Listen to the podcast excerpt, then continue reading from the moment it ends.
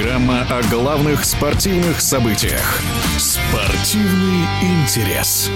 Самый ценный игрок прошлого сезона Национальной баскетбольной ассоциации камерунец Джоэль Эмбит получил серьезную травму колена и, вероятно, пропустит оставшиеся матчи регулярного чемпионата. О том, как травма лидера Филадельфии повлияет на выбор MVP текущего сезона, баскетбольный обозреватель чемпионат.ком Арина Ершова. Джоэл Эмбит, увы, окончательно выбыл из гонки за награду MVP, и не только потому, что ему не удастся соблюсти правила политики участия и отыграть в 65 матчах, а потому что на восстановление у него, по слухам, уйдет 4-6 месяцев. Довольно долгий период времени, так что сезон для него завершится, наверное, не так успешно, как мог бы. А главным претендентом на награду MVP стал Никола Йокич. Его подняли на первое место в официальном рейтинге. Он занимает первое место у букмекеров. И наверняка заслуживает этого больше остальных, потому что сейчас Йокич входит в топ-5 по набранным очкам, передачам и подборам в лиге. Он также является лидером сезона по трипл-даблам, которых сделал уже 15. А еще пропустил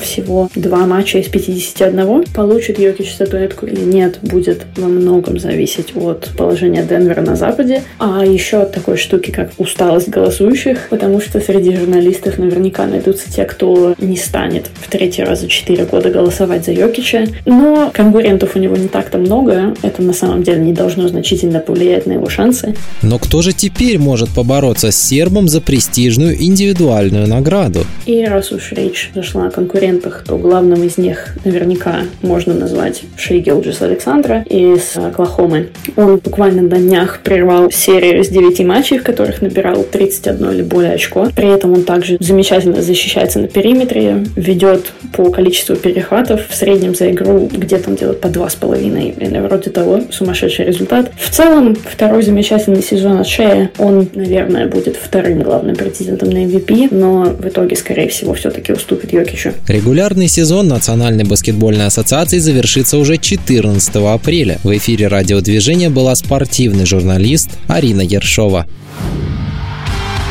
Спортивный интерес.